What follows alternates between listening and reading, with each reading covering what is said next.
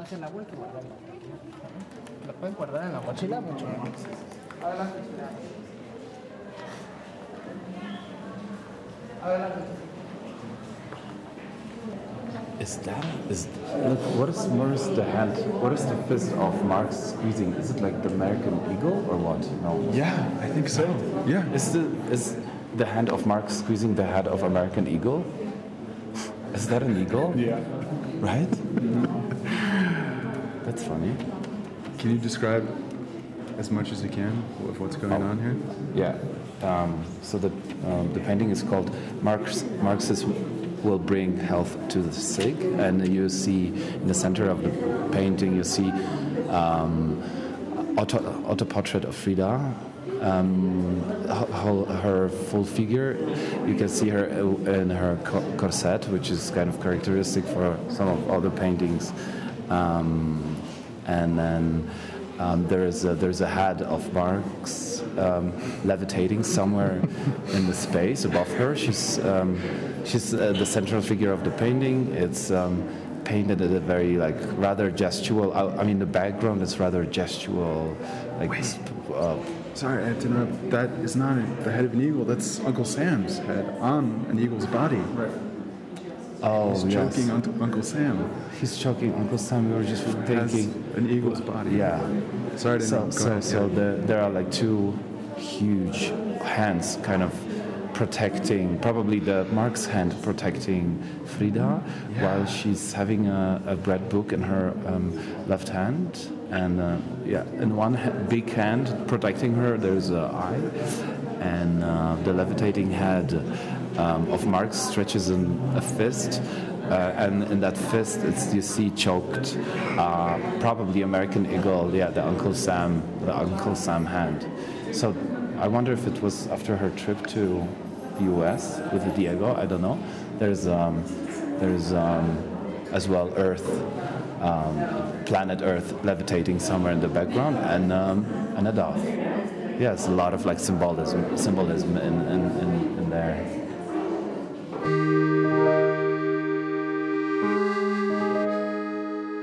Welcome to The Observer Effect, a podcast of travel stories.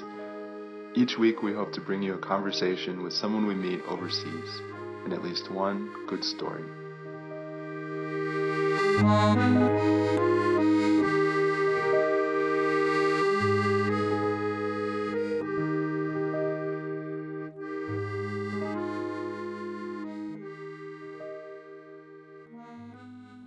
I met Tomek and his friend Amit in Frida Kahlo's garden in Mexico City. We were standing in the long line that snakes along the azure walls of her Casa Azul, attesting to her endless allure, waiting to go into the small museum that houses her works and many of her materials and instruments, and best of all, some of her curios. She used to kiss her photographs and leave pink lipstick impressions. She stored paint in old perfume flasks. Butterflies, mounted by her lover, hang over her small bed.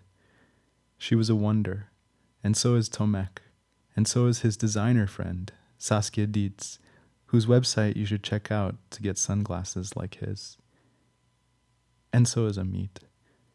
This is episode 41, Fingertip, Dot, Ray, Gauze, C, Casa Azul, where Tomek saw symbolism.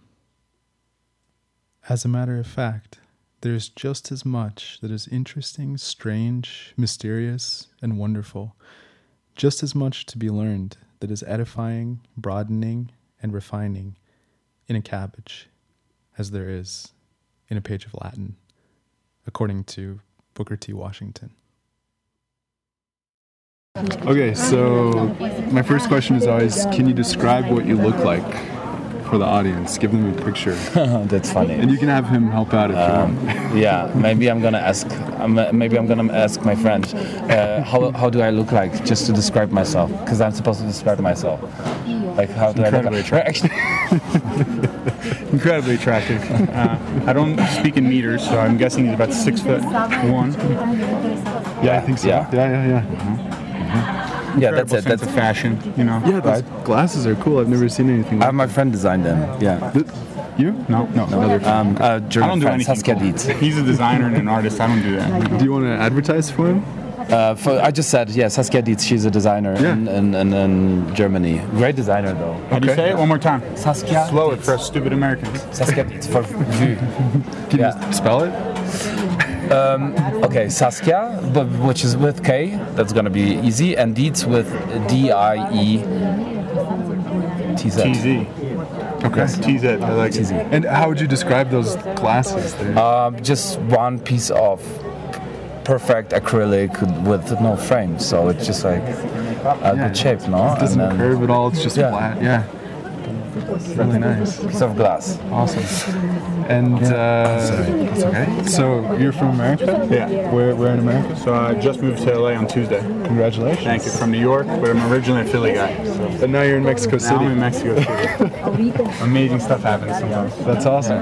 Yeah. So can you guys describe where we are right now? The Museum of Frida Kahlo, which is not her studio, but the gathering of objects and fashion, which is actually quite interesting. The exhibition that is happening right now, beautifully rendered and put together, I think, and gives a good insight into her, from another point of view, basically, through her lifestyle, which was absolutely affected by the injury. Yeah. Are you a designer also? I'm an artist. He's an artist. An artist. What type of art? Drawing. Okay. Yeah. Illustrator, I worked with illustration for a long time. Yes. Yeah. And now I'm concentrating more on my independent projects. That's awesome. So does this have some special significance to you? Is that why you came here? Yeah, I mean, I really appreciate her as an artist. Not that I would necessarily follow her. Not that she would be very big inspiration for my personal work, but I absolutely respect her and love her art. Yeah, for sure. Yeah, that's awesome. I mean, you need to respect this. This life that she had as well. It's incredible. And can you guys describe some things that you see around us? Just paint a picture for the... it's really hard to describe it with words, but we're standing in a courtyard right now in the middle of a large open building with some really, really vibrant blue paint on all the walls and green paint on some of the bars that are adorning all the windows. I guess, according to what it says right there, this is where her and her husband lived from 1929 until 1954. So maybe there's two houses, or this is the house and the other one is the studio? The studio, yeah, apparently. Have you gone there yet? Or? No, we might. Yeah, later. Do you know, is there a specific name for this color of blue? Azul, no? It's azul? This color of blue, I would call it electric blue, but it's probably not the right one. That works, that gives a picture, I think. Okay, so... It's very close to Yves Klein blue. I would, or maybe this could be. I mean, you could actually describe it as ultramarine, I guess. Yeah. Finding Nemo. Yeah. So you told me you're from Poland, but you live in Berlin. Yes. So and you're here. So travel must play some kind of role in your life. Big, very big. One of the most important things in my life. Really? Yeah. It's it's a source of inspiration, education, and the way I really like to live, and I want to live, and I won't sit still. Yeah. I mean, I do sit still when I draw, but then the rest I try to be on the go. Yes, it's important for me. Why did you leave Poland? I am dying to go there and see it. I haven't made it yet. I don't know. I always felt I want to see, I want to see the world, and I felt it pretty early, I have to say, and I wanted to just connect it with my work and basically do it for living. I don't travel for living, but I do connect it to my work with. I get my inspiration from my travels. I do researches. I develop projects in different places. So.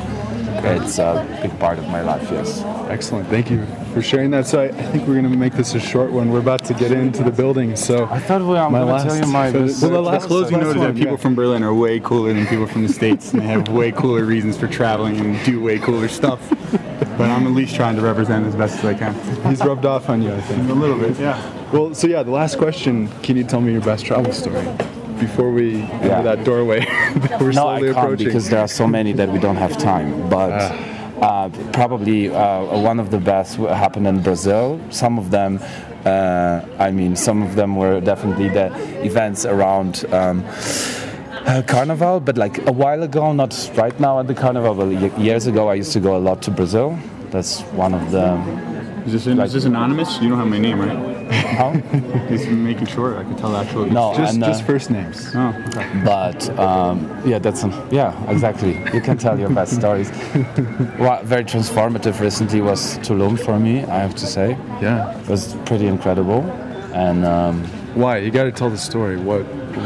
Just a combination of the people, the place, which is highly energetic, mm-hmm. the beautiful energy of the people that are very respectful with the place, mm-hmm. and with its heritage there. I mean, I was happy to meet such a people there, mm-hmm. and then obviously the energy of the place and the colors. Yeah. Plus the music that you hear quite often. Very, very good special musicians or DJs performing there, and it just makes you happy. But it's all about that energy of the place, the connections as well. Yeah. I met a wandering astrologer in Tulum. He had a huge sombrero, and he was just walking up and down the street telling people's fortunes. Did you meet anyone like that? I had one incredible conversation after another. Actually, I met anesthesiologist who told me many interesting things about our how our brain works and how different medicine works in our brain. Then I had just great talks with some scientists about the string theory that I wasn't aware of in that detail, and some other artists. Yeah, it was just like a lot about consciousness, awareness, inspiration. There's a lot of good energy for that if you open your mind and have a luck to meet as well the right people. No, it's just that's what happens when you travel. You never know. Why you need to search for it. Yeah, what someone's gonna say. Be open. Point in case people from Berlin are cooler. Perfect. Thank you so much. And the Polish from Berlin. Yes. Thank you for speaking English, by the way. Obviously, and we could do it in Polish, but you didn't ask. Yeah, next time.